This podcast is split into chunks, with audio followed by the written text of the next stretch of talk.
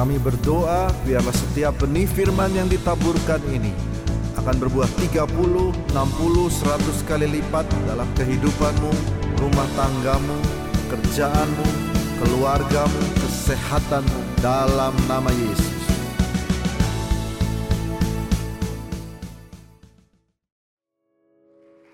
Shalom saudara-saudara semua. Apa kabar saudara-saudara? Semua masih percaya Yesus? Masih baca Alkitab? Jangan sampai enggak itu ya. Saya rasa belum terlambat kalau saya mengucapkan Merry Christmas and Happy New Year to all of you. Saya percaya di tahun yang baru ini Tuhan akan semakin nyata dalam kehidupan saudara-saudara semua. Saya juga mengucapkan terima kasih buat Bapak dan Ibu Gembala yang memberikan saya kesempatan untuk saya bisa melayani saudara-saudara pada hari ini. Oke, kita langsung lihat Alkitab kita bersama dalam kitab Yohanes pasalnya yang keempat, ayatnya yang ke-23. Yohanes pasalnya yang keempat, kita udah sering membaca ayat ini. Ayatnya yang ke-23, Alkitab bilang begini, tetapi saatnya akan datang dan sudah tiba sekarang, bahwa penyembah-penyembah benar akan menyembah Bapa dalam roh dan kebenaran. Sebab Bapa menghendaki penyembah-penyembah demikian. Saya percaya semua saudara sudah pernah membaca cerita ini, karena ini adalah salah satu cerita yang cukup terkenal di Alkitab saudara dan saya. Jadi ceritanya begini, satu hari Yesus masuk ke sebuah daerah yang namanya Samaria dalam keadaan letih sekali. Dan Yesus memutuskan untuk beristirahat sebentar di sebuah sumur namanya Sikar, peninggalan Yakub untuk anaknya Yusuf. Nah, waktu Yesus lagi senderan istirahat di sumur tersebut, tiba-tiba dari kejauhan ada perempuan dari daerah setempat, perempuan Samaria, on the way ke sumur tersebut, dia punya motivasi ingin menimba air. Dan kalau saudara baca Yohanes 4 ayat yang di awal-awal, jelas sekali dikatakan bahwa orang Yahudi sama orang Samaria itu sama sekali tidak bergaul. Detailnya adalah orang-orang Samaria suka dianggap anjing orang-orang Yahudi, dianggap sampah, tidak dianggap. Karena mereka punya kebiasaan kawin campur dengan suku bangsa yang lain, ini yang menyebabkan orang Yahudi tidak suka sama orang-orang Samaria. Nah, Can you imagine, saudara bisa bayangin gak? Waktu perempuan ini lagi on the way ke sumur tersebut. Dan dia lihat ada model Yahudi lagi senderan di situ. Kira-kira motivasinya terganggu gak? Pasti terganggu. Pasti hatinya akan mengatakan, jadi apa enggak nih? Jadi apa enggak nih? Ada Yahudi soalnya di situ. Tapi akhirnya Alkitab catat buat kita semua, perempuan ini akhirnya datang juga ke sumur itu, dia nimba air, sebelahnya ada Yesus. Dan tiba-tiba peristiwa mengagetkan terjadi. Yesus minta air sama perempuan Samaria ini. Saya percaya kalau saudara, saya, kita jadi perempuan Samaria itu, pikiran kita pasti sama. Pikiran kita akan mengatakan, kok minta-minta tolong sama kita? Kok minta-minta air sama kita? Katanya kita sampah, katanya kita anjing, katanya kita nggak dianggap. Kok minta-minta tolong sama kita? Dan yang lebih dahsyat lagi, Yesus ternyata tahu keadaan wanita ini secara detail. Bahwa ternyata wanita ini sudah kawin cerai lima kali. Dan hari itu waktu dia berjumpa dengan Yesus, dia sedang buffalo gathering dengan pria keenam. Salah kayaknya bahasa Inggrisnya ya. Kumpul kebo, buffalo gathering, salah. Dia lagi hidup dengan pria keenam yang belum menikah sama dia. Jadi ternyata perempuan Samaria ini punya bad record punya track record yang buruk. Makanya Alkitab catat peristiwa ini terjadi jam 12 siang. Di mana semua perempuan Samaria yang lain ke sumur itu pagi-pagi. Perempuan Samaria yang satu ini, dia ke sumur jam 12 siang. Dia nggak peduli skincare-nya rusak, dia nggak peduli rambutnya baru dicatok, dia nggak peduli. Asal dia nggak ketemu sama perempuan-perempuan yang lain dan wartawan infotainment. Karena dia punya bad record. Dan tiba-tiba dia berjumpa dengan Yesus. Nah, yang luar biasa begini saudara. Yesus sama sekali tidak hakimi dia. Yesus sama sekali tidak marah sama perempuan ini. Tapi hal pertama yang Yesus sharing buat perempuan Samaria ini adalah tentang Bapa di surga. Bahwa ternyata Bapa di surga mencari penyembah yang menyembah dia dalam roh dan kebenaran. Nah ternyata kita mesti catat dalam hati kita, ternyata Bapak di surga yang dicari sama dia adalah penyembahnya, bukan penyembahan. Karena banyak banget orang percaya dari dulu sampai hari ini, mereka rajin memberikan penyembahan, tapi hati mereka jauh dari Tuhan. Makanya yang dicari sama Tuhan sekali lagi adalah pribadi lepas pribadinya. Penyembahnya, bukan penyembahan. Nah, tapi siang hari ini yang saya mau bahas buat saudara-saudara di JCC ini, bukan soal penyembah atau penyembahan. Yang saya mau bahas buat saudara adalah kalimat pertama Yesus di ayat 23. Coba lihat sekali lagi. Tetapi saatnya akan datang dan sudah tiba sekarang. Stop sampai di situ. Kalimat ini yang saya mau bahas buat saudara. Saatnya akan datang tapi sudah tiba sekarang. Lo gimana maksudnya? Kalimat ini membingungkan loh. Saudara misalnya bangun pagi, suami saudara tiba-tiba ngomong sama saudara, "Mah, nanti papa mau transfer uang ya, tapi sekarang uangnya udah ada di rekeningnya mama. Sayang udah bangun belum? Nah ternyata nada yang sama keluar dari mulut Yesus. Saatnya akan datang tapi sudah tiba sekarang. Lo gimana maksudnya? Pertanyaannya, apakah Yesus salah ngomong? Tidak. Apakah Yesus grogi karena depannya ada wanita cantik? Tidak. Apakah Yesus kepleset lidahnya? Tidak. Ternyata dari kalimat ini saya dapatkan ada tiga waktu yang terjadi antara Tuhan dan kita sebagai manusia. Kita akan membahas ini bersama-sama. Ya, fasten your seatbelt. Yang pertama, namanya adalah waktunya Tuhan yang kekal. Siapa yang percaya di tempat ini Allah kita adalah Allah yang kekal, katakan amin dulu. Waktunya Tuhan itu kekal. Dia ada di masa lalu, dia ada di masa sekarang kita, dan dia ada di masa depan kita. Makanya Yohanes di kitab Wahyu mengatakan dia alfa dan omega, omega yang awal dan yang akhir. Dan apa saja yang berhubungan sama Tuhan itu kekal sifatnya. Firman Tuhan. Ini kekal firman Tuhan. Kita kalau ngomong bahasa Inggris, kalimat pertama yang keluar dari mulut kita itu disebutnya present tense kita ulang kalimat yang sama 30 menit kemudian, dia bukan present tense lagi. Dia berubah jadi past tense. Sadar nggak firman Tuhan nggak pernah jadi past tense. Contoh, ada ayat bunyinya pada hari ini, jika engkau baik-baik dengar Tuhan, bertobatlah. Kita baca ayat ini minggu depan, tahun depan, 10 tahun lagi, dia tetap present tense kan? Dia tetap bunyinya pada hari ini. Pernah buka Alkitab saudara berubah jadi past tense? Minggu lalu saya udah ngomong, ih siapa yang rubah nih?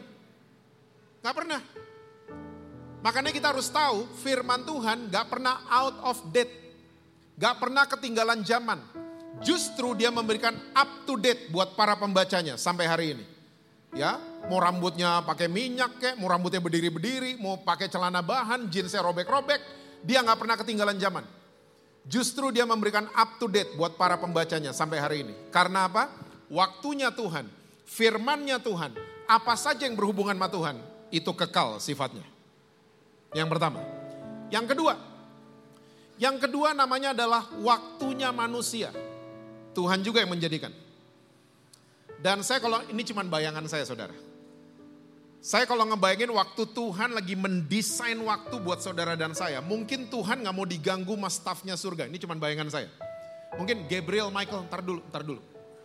Bayangin loh, satu tahun 12 bulan. Tiap bulan beda-beda. Ada yang 28, 29, 30, 31 hari. Ngedesainnya tuh gimana? Hmm? Satu hari 24 jam. Satu jam 60 menit. Satu menit 60 detik. Satu minggu 7 hari. Gimana ngedesainnya? Dan ini bahasa Yunaninya namanya adalah kronos, suka dipakai sama polisi Indonesia kalau bikin BAP, kronologi. Oke? Nah, ternyata semua manusia jatahnya sama, satu hari 24. Gak ada satu manusia pun yang punya kuasa pakai 22, dua jam masukin kantong pakai buat besok. Gak ada yang punya kuasa seperti itu. Semua jatahnya sama. Di belahan bumi mana pun sama semuanya. Chicago, Cikokol, California, Kalideres. Sama semuanya. Satu hari 24 jam. Nah sekarang pertanyaan saya. Tanggal 17 bulan Agustus tahun 45. Apa yang terjadi? Boleh dengar gak jawabannya? Saya tanya lagi ya. Tanggal 17 bulan Agustus tahun 45, apa yang terjadi? Pak Gembala benar jawabnya. Proklamasi, bukan kemerdekaan. Karena kita nggak merdeka-merdeka amat. Ya dong, kan Papua masih di Belanda, eh, masih di tangan Belanda waktu itu. Tapi 17 Agustus 45, Soekarno Hatta had the guts, punya keberanian untuk proklaim bahwa kita negara merdeka. Oke? Jadi yang benar adalah proklamasi. Nah sekarang, tanggal 6 Agustus tahun 45, apa yang terjadi? Dulu sejarah pada dapat berapa sih? Hah? I'm kidding, I'm kidding. Tanggal 6 Agustus tahun 45, negara yang dekat sama Indonesia, Jepang, dua kotanya dibom atom sama Amerika Serikat. Hiroshima dan Nagasaki. Dan saudara yang saudara mesti tahu begini, di hari itu ada teori namanya teori bom atom. Teori bom atom mengatakan sebuah kota, sebuah daerah bisa pulih dari radiasi atom membutuhkan waktu 50 tahun. Jadi Amerika sudah prediksi Jepang mulai bisa bangun negaranya tahun 95. Itu saking dendamnya American gara-gara 4 tahun sebelumnya, 7 Desember 41. Pearl Harbor. Dendam banget Amerika sama Japanese, makanya digituin.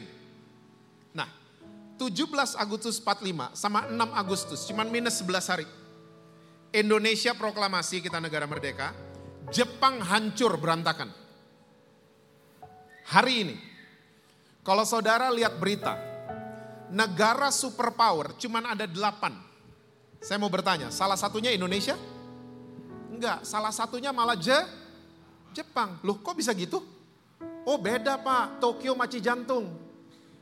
Beda, Tokyo 48 jam per hari, Cijantung 24. Enggak, sama aja gitu udah bahas kan tadi, sama aja. Loh kok bisa orang Jepang nyusul kita? Bahkan awal tahun 70-an, orang Jepang sudah membatalkan, menganulir teori bom atom tadi. Udah gak berlaku sekarang. Karena awal 70-an, orang Jepang berhasil menciptakan produk sendiri. Toyota dan Yamaha. Kaget dunia, ada raksasa bangun dari Asia katanya. Jepang.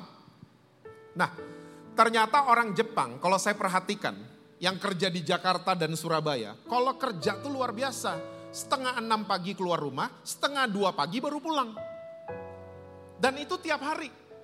Loh kok nggak sakit-sakit kuat banget? Iya karena mereka makanannya ikan. Sore kok olahraga ke gym. Beda sama Indonesia, udah telat bangun makannya Indomie dua pakai telur. Saya nggak suruh saudara berangkat setengah enam pagi dan pulang setengah dua pagi. Tidak, that's not the point. Kenapa orang Jepang bisa jadi negara superpower? Karena mereka mempergunakan waktu dengan baik. Mereka nggak pernah menyia-nyiakan waktu. Mereka nggak pernah membuang-buang waktu. Nah ini yang kedua makanya waktunya manusia jangan suka dibuang-buang sembarangan. Pergunakan sebaik-baiknya. Ya 2024 coba tinggalin kata yang namanya mager. Mager membuat kita buang-buang waktu. Mager ah, ntar dulu ah, ntar dulu ah. Jadi nggak bikin apa-apa, jadi nggak produktif akhirnya. Karena keseringan buang-buang waktu. Makanya firman Tuhan udah pesan buat kita semua. Ajar kami Tuhan untuk menghitung hari-hari. Supaya kami jadi bijaksana. Waktunya manusia jangan suka dibuang-buang. Pergunakan sebaik-baiknya. Yang ketiga, kalau waktunya Tuhan gak bisa diganggu gugat, waktunya manusia gak bisa diganggu gugat, Tuhan kasih bonus buat kita semua. Namanya adalah kesempatan. Yuk kita buka ayatnya, pengkhotbah 9 ayat yang ke-11. Saudara masih ingat pengkhotbah 9 di mana? Itu sesudah pengkhotbah 8. Pengkhotbah 9 ayatnya yang ke-11. Lagi aku melihat di bawah matahari bahwa kemenangan perlombaan bukan untuk yang cepat dan keunggulan perjuangan bukan untuk yang kuat, juga roti bukan untuk yang berhikmat, Kekayaan bukan untuk yang cerdas dan karunia bukan untuk yang cerdik cendekia. Karena apa saudara? Waktu dan nasib dialami mereka semua. Saya mau cerita sedikit sama saudara. Saya waktu SD sampai SMP saya ini masuk pelatnas badminton. Untuk memperkuat tim DKI ikut PON. Nah, saya ingat banget setiap kita datang di tempat latihan, pelatih kita mengulang satu kata yang sama, bisa ribuan kali.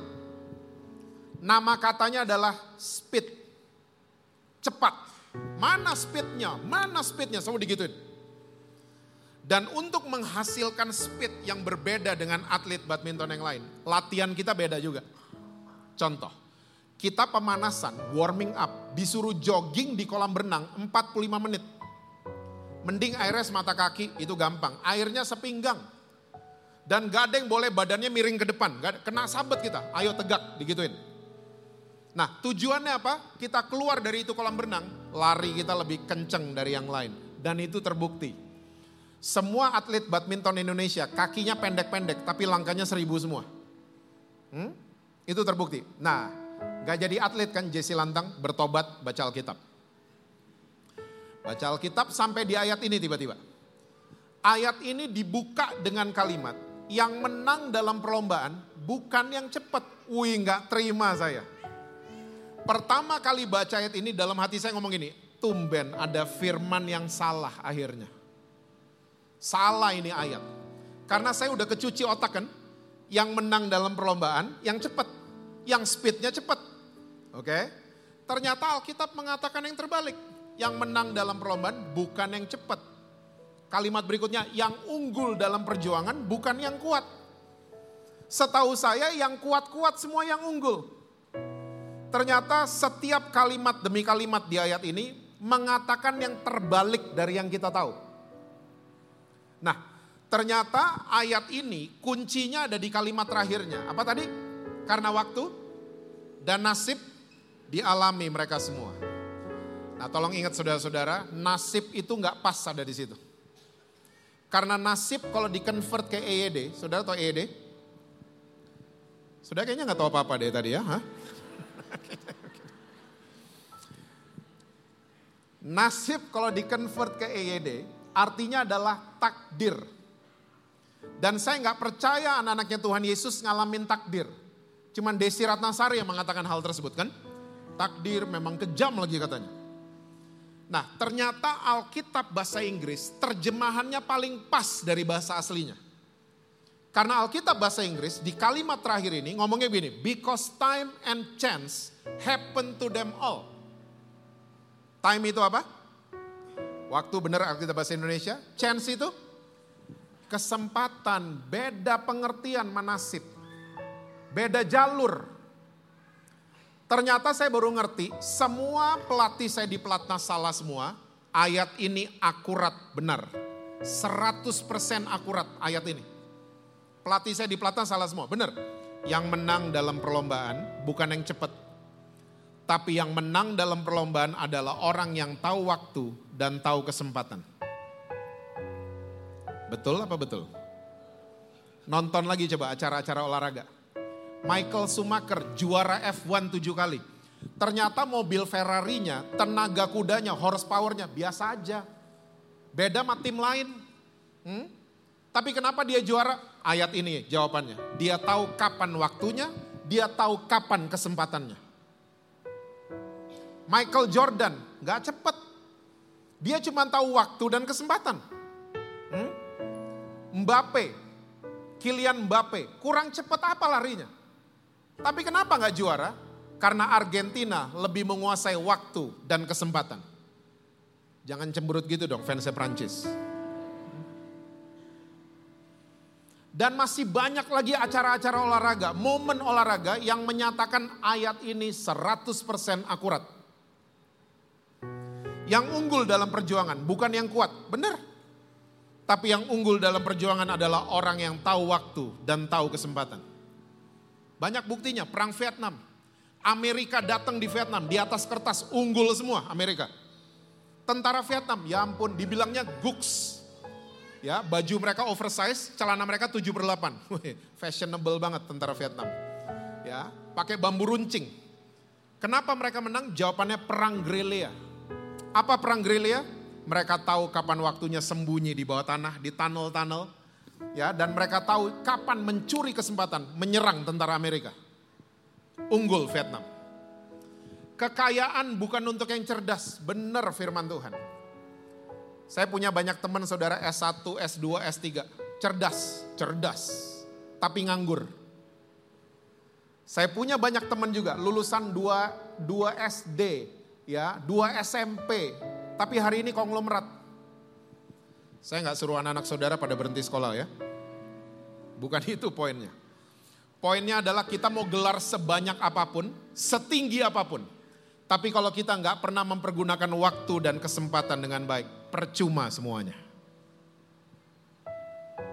Hari ini kita harus mulai bertanya sama Tuhan, Tuhan kesempatan apa yang Tuhan sedang kerjakan untuk saya?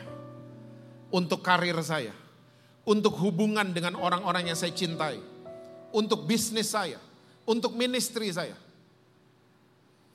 Saya cuma mau ajak saudara-saudara di JCC. Mumpung masih ada kesempatan. Bilang I love you ke mama dan papa. Mungkin udah lama gak ngomong kayak gitu. Ngomong. Jangan mereka udah dipeti, I love you, I love you. Mumpung masih ada kesempatan, datengin rumah mereka. Makan sama-sama. Hah? Mau dikuliahin apa ya telen-telen aja lah.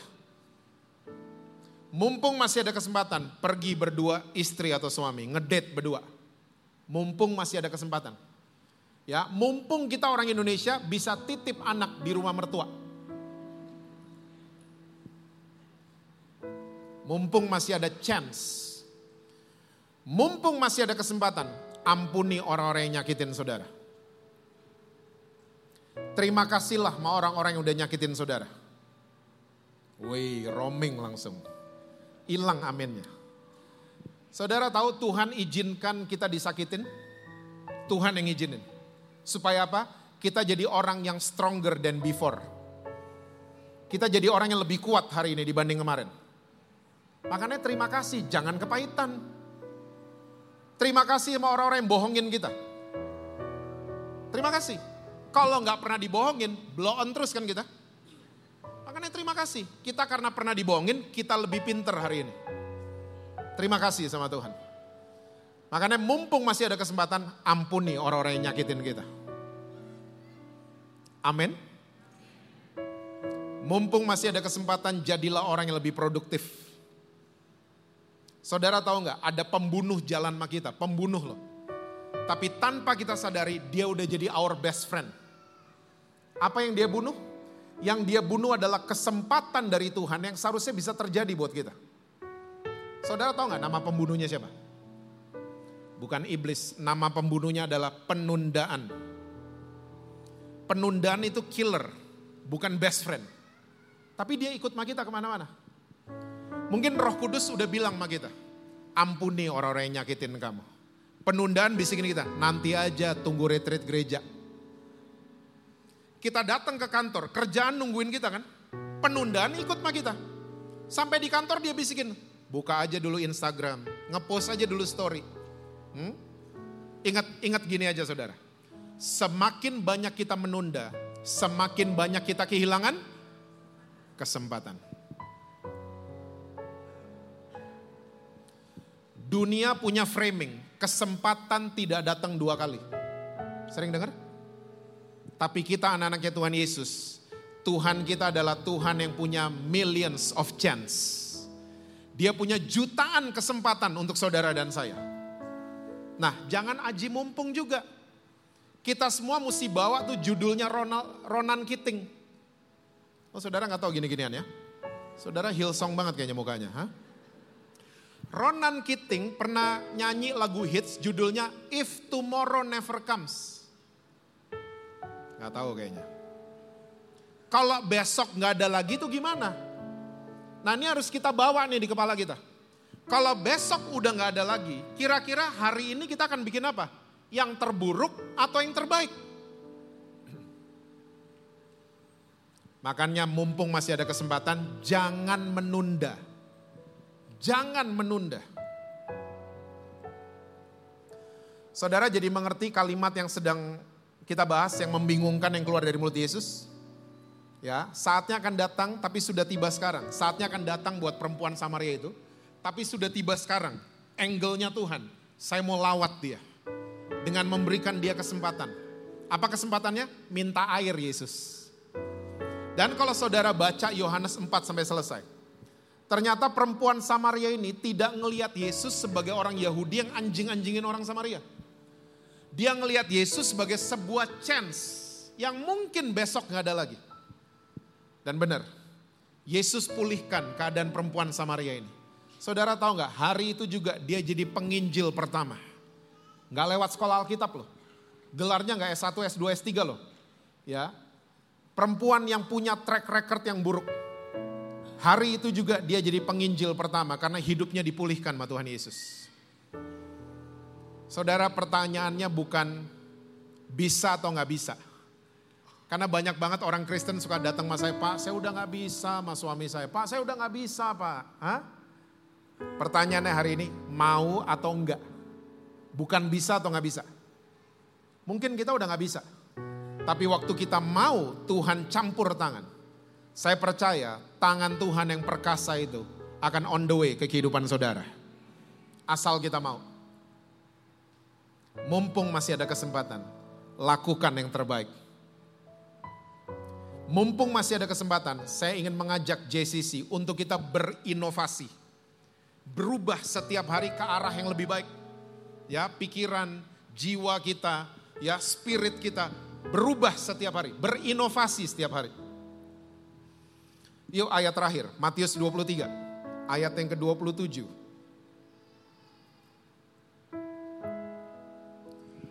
Matius 23, ayat yang kedua, ini Yesus lagi marah sama orang Farisi dan ahli-ahli Taurat.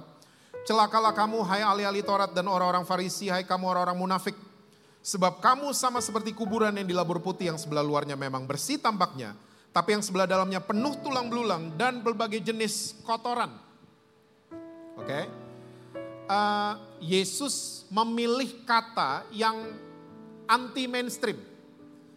Ya, kita nggak pernah kan celak teman kita kuburan loh, kan nggak pernah. Kuburan bukan kata celaan, bukan. Tapi Yesus memilih kata kuburan. Nah, ini ternyata kemarahan Yesus mengandung arti yang dalam sekali. Kita breakdown sama-sama ya. Ya, kita udah sering membaca ayat ini. Yesus mencela ahli Taurat dan orang Farisi, mereka kayak kuburan yang dilabur putih. Dilabur itu punya pengertian dicat warna putih. Nah, kuburan yang dicat warna putih dari zaman sebelum Yesus, zaman Yesus ada di muka bumi ini, sampai hari ini.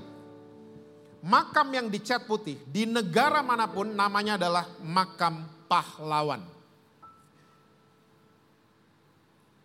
Di Kalibata kita punya. Mau lambangnya salib, mau lambangnya masjid selalu dicat putih. Di Ancol ada makam pahlawan Belanda. Pernah lihat? Saudara asli loh, nggak tahu apa-apa ternyata. Hah? McDonald terus dikit itu ada makam pahlawan Belanda di Ancol. Salibnya putih semua. Oke. Okay? Nah pertanyaannya sekali lagi, kok Yesus spesifik banget? Bilang ahli Taurat dan orang Farisi mereka kayak makam pahlawan. Why?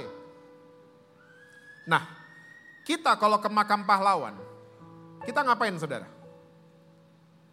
Yang jelas jangan foto-foto. Banyak cerita soalnya fotonya bertiga jadinya berempat. Seingat saya, waktu saya SMP, kita study tour ke Kalibata.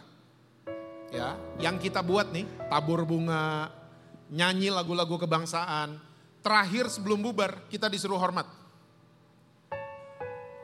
Pertanyaan saya berikutnya, yang kita hormati itu apa? Boleh dengar jawabannya? Jasa itu pahlawan di masa lalu. Kalau kita tanya sama itu makam pahlawan, Pak, depan rumah saya macet Pak, bikinin underpass dong. Bisa nggak? Kalau dia jawab bisa, yang nanya kabur pasti. Nah pertanyaannya sekali lagi, kenapa Yesus spesifik mencela ahli Taurat dan orang Farisi mereka kayak makam pahlawan? Jawabannya tolong ingat baik-baik. Orang Farisi dan ahli-ahli Taurat, mereka menolak inovasi mereka menolak perubahan yang dibawa Yesus dengan alasan masa lalu. Mereka terlalu glorifikasi masa lalu mereka. Mereka hidup di glory of yesterday. Contoh, Yesus nyembuhin orang di hari sabat. Kita lihat orang disembuhin sama Yesus. Walaupun gak kenal, kita seneng loh hati kita. Ahli Taurat mau orang Farisi gak suka. Mereka marah, nenek moyang kami dulu bilang gak boleh. Muridnya Yesus makan tidak cuci tangan. Marah mereka selalu kalimatnya sama. Nenek moyang kami bilang gak boleh. Mungkin kalau sampai sekarang mereka ada di planet bumi ini. Mungkin mereka marahnya akan sama lihat anak-anak kita main game. Nenek moyang kami bilang gak boleh main game. Marah mereka selalu sama kalimatnya. Mereka menolak inovasi yang Yesus bawa dengan alasan masa lalu. Tolong ingat baik-baik saudara. Yang namanya masa lalu, mau dia buruk, mau dia prestasi, tetap namanya kita punya kecenderungan mengulang yang prestasi. Kalau masih relevan silahkan. Kalau udah gak nyambung gimana? Hmm? Makanya kita perlu inovasi perlu berubah. Ya. Jangan pernah kalau anak-anak kita datang ngomongin ide, jangan pernah underestimate mereka. Anak-anak youth kita datengin kita di gereja, jangan pernah merendahkan mereka kalau mereka punya ide. We never know. Ojek jadi Gojek. Toko biasa jadi Tokopedia. We never know. Hmm? Jangan pernah mengecil, kamu tahu apa? Dedi udah dari dulu, jangan jadi orang tua kayak begitu. Dedi udah dari dulu, kamu tuh anak kemarin sore, yesterday afternoon boy. Salah Inggrisnya ya. Kamu tahu apa?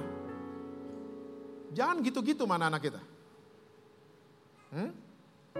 We never know. Saya akan tutup. Banyak band-band tahun 70-an. Hari ini reuni. Tentunya bukan mereka. Udah tua-tua ya, mereka naik ke panggung, mereka tour satu tahun, ya biasanya 100 show, dan yang mereka bawain lagu-lagu dulu, nggak ada lagu baru. Di Indonesia juga ada, udah opa-opa loh, naik ke panggung tetap nyanyinya bis sekolah, padahal udah busway loh hari ini. Hmm? Nah istilah saya mereka kayak roket, zut, dilihat banyak orang, zut, abis itu hilang. Tapi ada band dari Inggris, angkatannya The Beatles. Tahun 2023 kemarin nih masih ngeluarin lagu baru. Judul albumnya Hackney Diamonds. Nama bandnya The Rolling Stones. Vokalisnya udah 80 tahun, masih kuat manggung 3 jam. Gitarisnya udah orang bilang, oh ngedrugs, nggak mungkin. Ngedrugs sudah mati mereka. 80 tahun, hmm, mereka mesti hidup sehat. Tapi mereka mau umur berapapun, mereka masih berinovasi ngeluarin karya-karya baru. Ternyata kalau orang dunia bisa kayak gitu, Yesus udah ngajarin dari ribuan tahun lalu. Untuk kita tidak stuck di masa lalu. Jangan stuck di keberhasilan kita di masa lalu. Jangan stuck dengan masa lalu kita yang buruk. Orang suka memframing kita dari masa lalu kita. Yesus nggak pernah seperti itu. Ya, dia nggak pernah memframing saudara karena dia adalah Tuhan dari segala kesempatan yang ada. Hmm? Jangan menuduh, menghukum diri kita, wah saya seperti masa lalu saya. Enggak. Masa lalu itu cuma pelajaran. Supaya kita bisa melangkah ke depan dengan lebih baik. Ingat saudara, tidak ada masa depan di masa lalu. Stop ngelihat ke belakang. Karena masa depan itu ada di depan. Ya, Jangan lihat masa lalu terus. Jangan didikte sama iblis hidup kita. Atau sama orang-orang yang hakimin saudara. Karena saya percaya kita berjalan dengan Tuhan Yesus yang luar biasa. Inovasi demi inovasi akan keluar dari kehidupan saudara. Asal kita mempergunakan apa? Waktu dan kesempatan dengan baik. Tuhan berkati saudara-saudara semua. Selalu sukses, harmonis di rumah, dan rekening bank selalu penuh buat saudara.